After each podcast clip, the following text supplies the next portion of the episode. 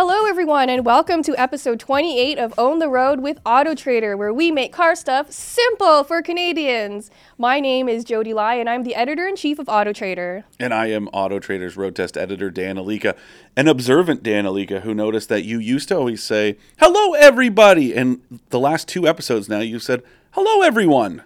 And I'm like, what's with the change? Just want to spice it up a All little right, bit. fair, fair. I just want you to know I'm I noticed. I didn't even notice, so Okay. thank you very much. Uh, today's episode is going to be a funny one. So, in the YouTube comment section of the Auto Trader Canada YouTube channel and on our Facebook page, every time we post anything about EVs, people go berserk. I don't know what it is about EVs that makes it such a lightning rod for crazy comments. Conspiracy um, theories, conspiracy misinformation, theories. lies, hatred. People get really heated about this stuff. Um, It's also not isolated to EVs. It's like, you know, oh, you want to talk about EVs? Well, F Trudeau. And it's like, come on, man. What is this is completely irrelevant. Yeah, and so when, when when we're talking about EVs, for us it's like really not a political issue. For us it's like we're automotive journalists, EVs are part of the industry and so it's our job to cover what's happening in the industry, right? What did I say to you before? It'd be like if all of a sudden, you know, Siskel and Ebert were doing their thing and people are like, these two idiots, all they do is talk about movies. It's like, yeah, because they're movie critics, man. And we're we're automotive journalists. in the auto industry is shifting towards electrification. Yeah. We are along for the ride, and our jobs involve telling you guys what's happening, preparing you for the future. And it's funny because one of the videos that a lot of these comments appeared on was a video that Dan did called Five Facts to Consider Before Buying an EV, in which you weren't even like overtly pro or against EV. You were just presenting facts from your life living with one. they were basic too it wasn't like you know here's here's the things that like I, it's just about hey charging like you know where are you going to charge where's the charge port on the car that sort of stuff and people took it as us drawing this line in the sand of being pro ev yeah, people accused us of being like part of a propaganda machine, and people were like, this guy should get stuffed. Yeah. I'm like, he's just presenting information. So instead of getting angry about it, I thought we would take this opportunity to kind of like go through the most egregious comments and kind of debunk them because it's our job to help um, spread the truth and not the misinformation. also it's pretty cathartic to laugh at the stupidity that's tossed around And I didn't even pick the really bad ones. no we, There's we some- kind of played it safe here. There's some hilarious ones. Um, and I mean, we can maybe go back and find them if you're really curious. But I chose the comments that are were so egregiously like wrong or made up. And my worst fear is that somebody who you know is genuinely curious about learning about EVs sees one of these comments and it turns them off of EVs when in fact the comment is just untrue or like it's based on dreams. I don't know. Yeah, and the and the other thing is, I mean, it, it's just kind of the way that we operate. We're not going to scrub those comments from Facebook or YouTube because you know everybody's entitled to to speak their minds. However, like Jodi said, we don't want you guys seeing those and taking them as fact when more often than not they are so far from fact.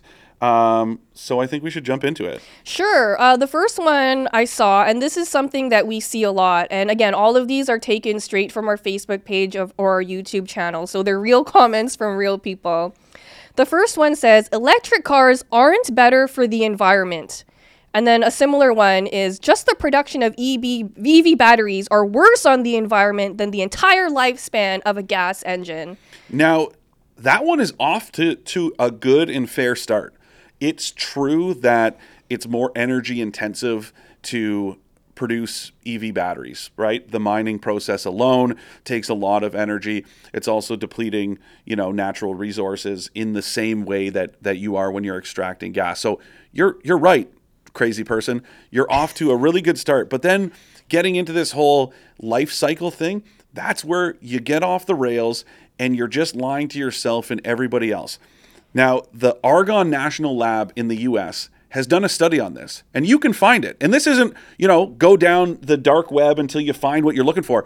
You can just Google this, and you will find the results of this study that say, yes, it's true. for a 300 mile EV, an electric vehicle capable of covering 300 miles, the battery production is more energy intensive, so it's you know worse for the environment than producing a similar gas powered vehicle.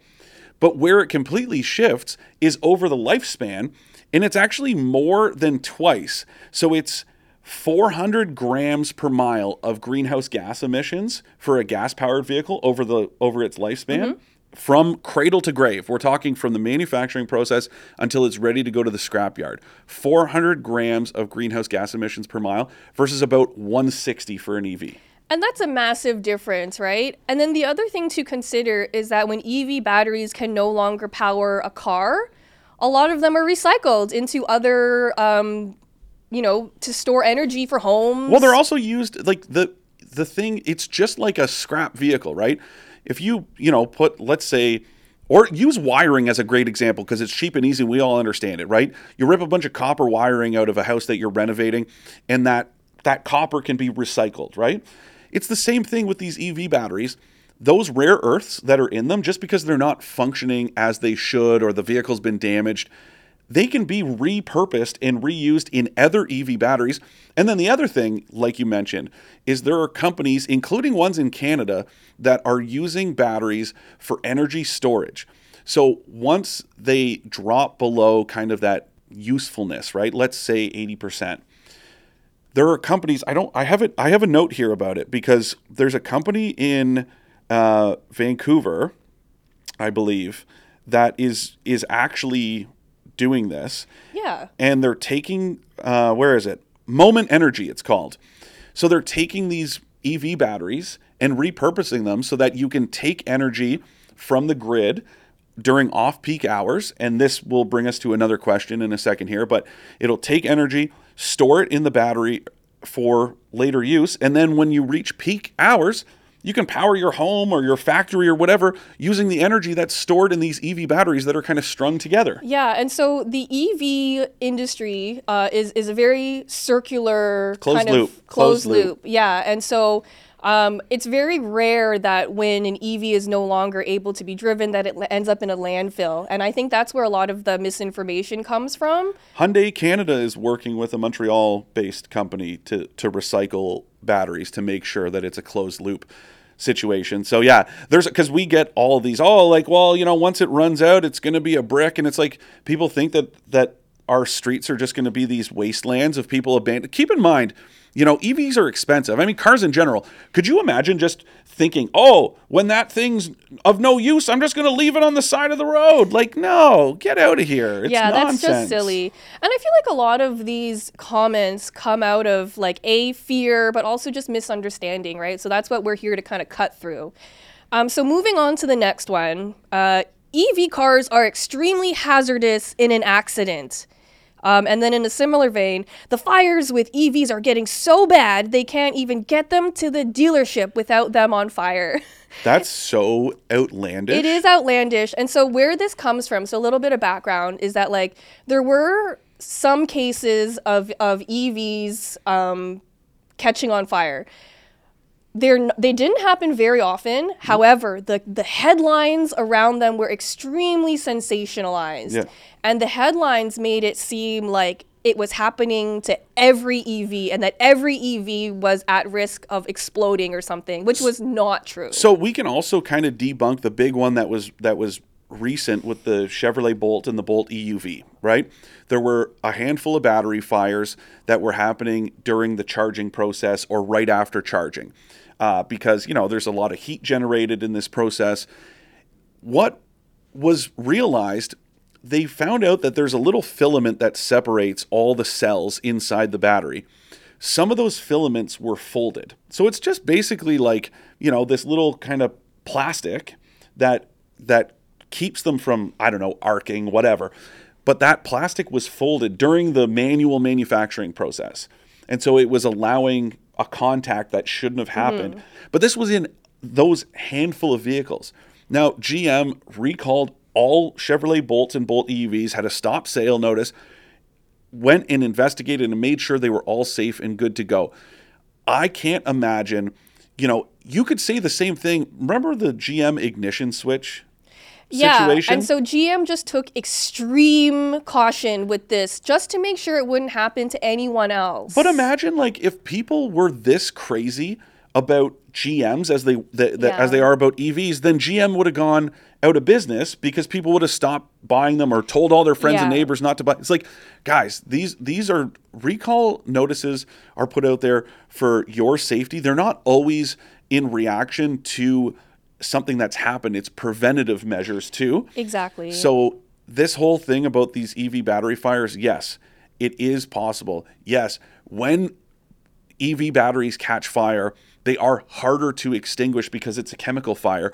But that doesn't mean that every EV is a driving Yeah. ticking time bomb. And statistically, it happens on a way smaller scale than fires with combustion vehicles, Yeah. right? Like, I think people, when they make these comments about EVs are going to catch on fire, they forget that gas powered cars are literally. There's little explosions happening in your engine, and you're driving around with combustible fluid. Um, and so you know when you see those comments take take it back into perspective look at it through the lens of like the entire automotive market um, and and really it's evs are very safe Yeah. and even going back to that uh, comment where they're extremely hazardous in an accident ev automakers go through crazy quality control and testing to make sure that these EVs are safe in the event of an accident. Um, so, for example, the Polestar 2 is a fully electric car. Um, when when it detects that there's a collision, it will cut the battery and power supply right away to prevent those fires from even happening in the first place. And so, you know, automakers think about this stuff. They're not just going to let these EVs out into the wild without, you know, making sure they're safe, right? So, you know, just put that in perspective. It's true. Uh, I, and the other thing to consider is that you know first responders are trained to handle EVs, and there's a reason why. If you look, you know, under the hood or or whatever of an EV, and you see the way that the that the power is labeled like with the orange hybrids are the same way. It's so that firefighters know what they can and can't touch where they should and should not disconnect. So yes it's new but it's not like people like Jodi said haven't thought of this. You know the experts are very on top of this stuff and to to sit there and speculate about the the fire risk is just silly It's just silly. Yeah. Uh, the next one that kind of made me laugh was banning gas cars will cause mass unemployment and poverty. and that to me just was so outlandish because, like, in Canada specifically, there has been billions of dollars invested into making new battery factories, making new EV factories. Uh, Canada has seen at least 10 major electric vehicle related commitments, totaling more than $16 billion in the last two years. And that's from the Associated Press. Yeah, that's and that's like coming. That's that's not Yeah. that this money has been invested or these these projects are off the ground. But you've got uh, Ingersoll GM's plant in Ingersoll, Ontario. Uh, 50,000 EVs a year by 2025, they're expecting to produce. Ford is investing $1.3 billion to convert its plant in Oakville, Ontario to build EVs. VW just announced that massive EV battery plant in St. Thomas, Ontario. And last year, Stellantis, uh, which builds Chrysler, Ram trucks, Jeep, all those brands, uh, is working with LG Energy Solutions on another battery plant in Windsor. The idea, it's we see this a lot too, right? With this weird, like these conspiracies about, you know, the government and the auto industry trying to sabotage the economy like this Who does that benefit? like it's remember that one we it's not on this list but somebody said like oh yeah you know the government's all part of the plan they're going to wait until we're all driving driving EVs and then they're going to shut the grid off Yeah. and it's like in what world would any government even some like nut job authoritarian government needs its citizens to go to work Yeah, you need electricity for the whole economy to operate. So it just doesn't make sense that they would cut it all of a sudden when once we're all reliant on it, right? Um, and so anyway, with all of these billions of dollars being invested in the Canadian um, industry, those are going to create jobs. yeah You know, create or keep jobs or keep jobs. Yeah. Yeah. exactly. And so and and each plant, You know, there's one here where they're promising to create 2,500 jobs, and they went further to say that they will be well-paying jobs. Yeah, and Oakville, the the Ford plant in Oakville is a great example. That's an old plant. Um, it was in desperate need of retooling. It wasn't necessarily in Ford's plans, and there was a risk. There was a lot of talk uh, just a couple years ago that the plant was going to close down. They were negotiating a new collective bargaining agreement. It wasn't looking good. So the fact that that plant is staying open means keeping jobs and likely adding jobs. You're also going to see like these battery plants that are being built by by Volkswagen and LG Energy Solutions. Those are proof that a the localization that I talked about in the last episode, um, localizing supply chains. Suppliers like to build plants close to where vehicles are built, right? It it shortens the delivery time. The lead times are are way shorter.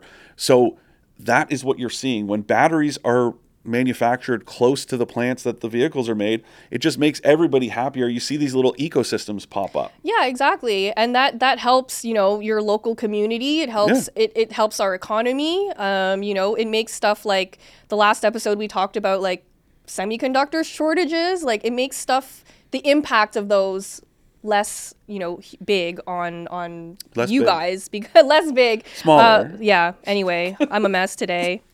The next comment we have is one that i hear a lot on our youtube channel um, and it's that the gasoline tax pays towards maintenance of our roads and highways. Currently electric vehicles ride our roads for free. Where will the ta- road tax come from once evs fill our roadways? Um, do you have anything to say about that? So we, we hear this a lot that like, oh, EVs are are are costing our government money. Where's the tax going to come from? And that's interesting because EVs are here, but they're in no way mainstream enough to even make an impact yeah, on that. You're you're just not going to notice. And regardless, do you not think Now, keep in mind, right? These are the same people saying that the government is trying to shut down the economy. Yeah. Right? So again, you just got to take it all with an eye roll. Yeah. Um, and so these people complain that they have to pay taxes, and then they're also complaining when they won't have to pay taxes. It's crazy. It's just crazy. So it just doesn't make a lot of sense. No. Um, but the other the other comment we hear a lot about has uh, you kind of addressed it in the first one, but I'm going to read it anyway. Um, Joke's on EV buyers. They will soon charge you for a kilometer usage. Replace batteries every 10 years? I'm sure the batteries lose charging power every year, just like our iPhones. Replacement batteries cost $20,000. Freedom is nice, but I won't be bullied into buying an electric car. Oh my God. it's just insane. So, we talked about it in, in, in uh, earlier, like the idea that car batteries aren't the same like EV batteries aren't the same as your iPhone.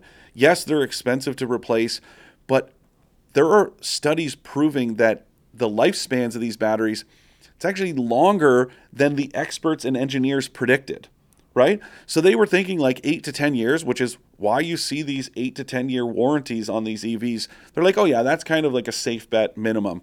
Now they're saying 20, 25 years and that's realistically much with, longer than you'll own any vehicle. With very minimal battery degradation.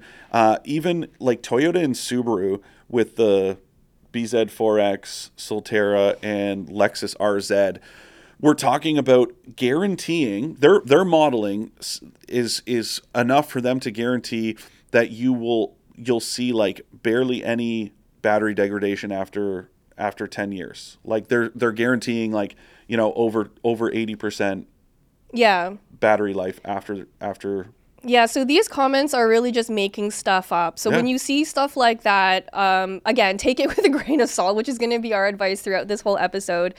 Um, but yeah, you you will never own a vehicle for that long, and even if you do, the degradation you see will not be as bad as you see in the comments. And then, like we said, like it's just the idea that, to Jodi's point, like, yeah, how many of you out there, the person who typed that comment isn't keeping their cars for, for 20 years.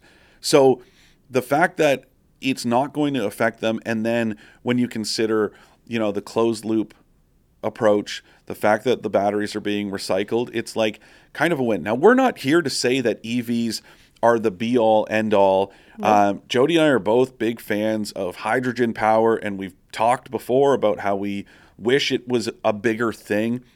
We wish that it was, you know, more widespread. Currently, there's like five hydrogen public hydrogen filling stations in Canada. Four of them are in BC, one of them is in Quebec. It just means that it's not as of right now, and I personally don't think it will ever be uh, a, a reliable or or like a a volume thing. Um, we've put all our eggs in the EV basket, and that's the way it's going to go. So it's not like Jodi and I are here to say, "Oh, EVs are the greatest," and like get on board or get out. But the point is that it is coming. The industry and governments have decided, and all of these crazy comments are nothing but ridiculous. Yeah. Um, and just to add on that, here's the next one. If the car costs 130k, then it will pay for itself in about 60 years. What a joke. And so that that's a really funny comment because if you apply that logic to to any other vehicle, nobody is spending that much money on a vehicle to see it pay itself off. And so we can't hold EVs to that standard because that's just a double double standard. They're depreciating assets. Every single vehicle is a depreciating Don't asset. even unless listen- it's like a collectible or something. yeah, but don't even even listen to the to the Tesla owners that were convinced that oh my car is going to become a robo taxi and it's going to make me money and it's going to go up in value. That's a lie too. Mm-hmm. Um, but just like this, who if you're buying a car and thinking oh it's paying for itself in in 60 years, how about a pickup truck? Right? And before anybody out there tells me, oh, but you know, we're using trucks for work. Now, the vast majority of buyers in Canada are not using their trucks for work. And you're looking at these six figure pickup trucks. Are you telling me that the same doesn't apply? Yeah, you want your truck to pay itself off. I don't think that's going to happen. So th- th- it's just one more ridiculous tactic. It's just excuses, right? But they're crazy. Yeah, and I think where this comes from is is like yes, EVs do cost more than their gas powered counterparts. That's a fact right now. Um, but this this comment is such a like gross exaggeration on that. Um, and the savings when you get an EV is the is the uh, cost to operate it is much lower. So while the outright you know cost of buying it might be a little bit higher, the money you're saving you know month to month on not needing to go to the gas station, electricity is much much cheaper to drive uh, a vehicle than gas is, um, and then also you don't have a lot of maintenance to do. So you're you are getting savings, um, but you can't look at it that it will pay itself off because no vehicle will pay itself off. It just it doesn't make sense to think of cars like that. oh, and also, um, one we'll kind of skip around a bit. There was there was one comment that we had about this person saying, "Oh, good luck, good luck getting home insurance when you when you have an EV and install a, an EV charger." Okay, the thing I'm going to say is now, of course, every insurance company is different, but you have to keep in mind, insurance companies are not in the business for anything but themselves they are very risk averse, right? That is just a lie. I spoke to a friend who works for an insurance company and she told me she works in the policy department and she told me no, that's just simply not true. Now, of course, she can't speak for every insurance company, but she's like, I'm pretty sure that's nobody's saying that. Um, it's the same thing with any appliance or whatever. If you're installing a level two charger, like I wouldn't recommend doing it yourself. no, always Hire- get a professional to do it. but that's like saying like, oh, you know, you're you put that new dryer in, and the insurance company's not going to insure you anymore. It's just not true. And even in what was it called, like Insurance Business Magazine? It's a trade publication. They had a whole thing about how you don't even have to. It's not like considered a risk. You don't even have to inform your insurance company. Now, you should in terms of the value of your home because again, they're not doing anything for free. They're not doing anything out of the goodness of their hearts. Insurance companies are not great for for being altruistic. So you should tell them because that is going to affect the value of your home, which could affect how much you're paying for your for your home insurance. But this idea that oh they're not going to insure you, you don't even have to tell them about it right now. There's no Yeah. there's no rule or regulation in place that says you have to tell them. So this idea that you're not going to get insured is once again just not true. thank you for debunking that. Um, I think we have time for maybe one more, and it's it's kind of a silly one, so I wanted to end on this. This comment said the worst part about driving an, an, an EV is having your buddies seeing you drive an EV. To which I say, who cares? I think these people put way too much stock in what other people think of them. Um, and also, like, I maybe that might have been true like years ago when EVs were like really dorky, but even then, like, who cares? Yeah, I just think, and it's also like there are some cool EVs, there are some ugly ones. There are some cool gas powered cars, and there are some ugly ones. But I'm- that's the same with regular cars too. yeah, like it's just not. It's ridiculous, and it's like if you are, if you're like, come on, the person who wrote that is probably like was sitting behind his keyboard in an affliction T-shirt. So I don't want to hear anything about his opinion on style. That's outrageous to me. Yeah. Um, so anyway, thank you for all of those terrible comments. Um, yeah, and we're gonna take a brief break now for a message from our overlords. Save time and money by using AutoTrader, Canada's most trusted place to buy and sell new and used cars. AutoTrader has the most cars, and one of the best features is price badging, so you can feel more confident that you're getting a good deal.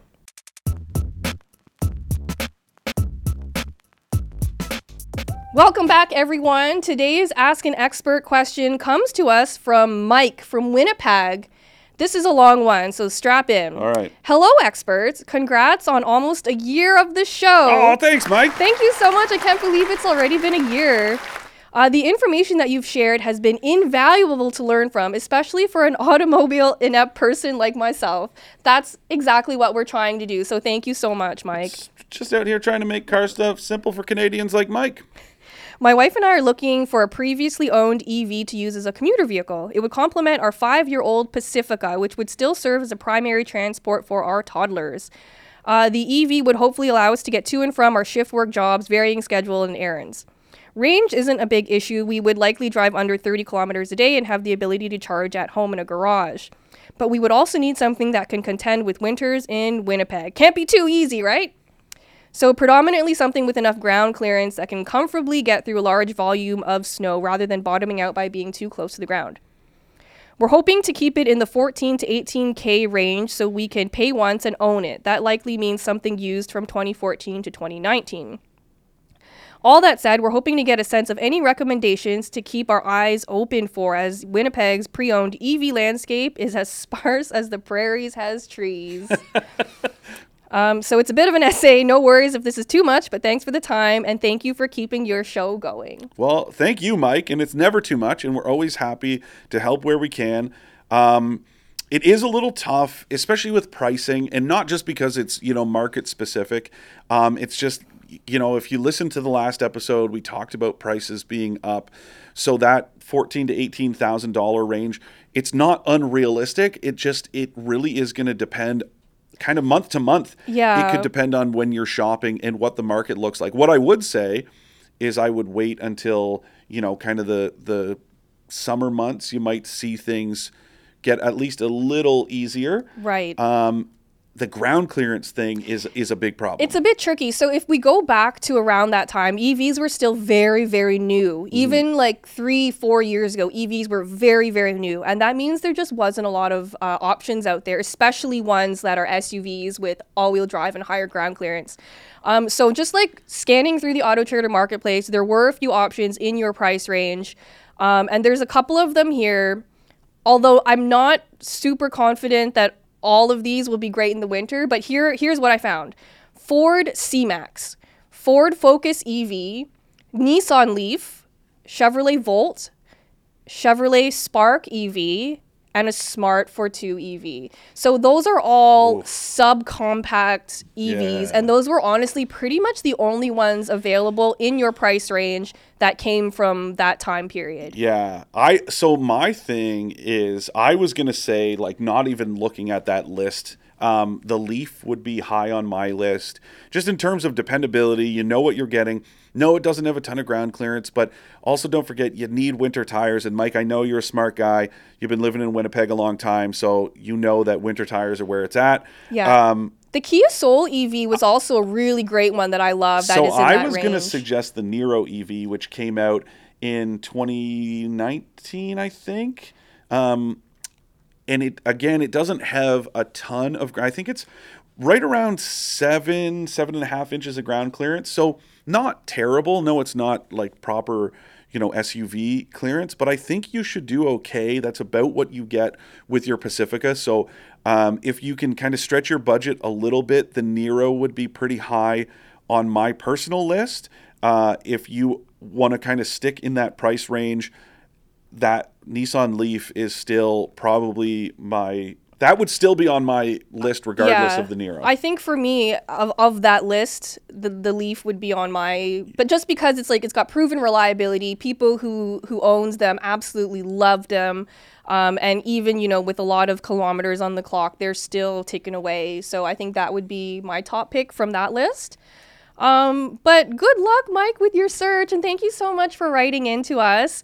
Um, if any of you have questions for Dan or I, you can email expert at trader.ca. And that wraps up this episode. So until next time, drive safe, and we'll catch you next time.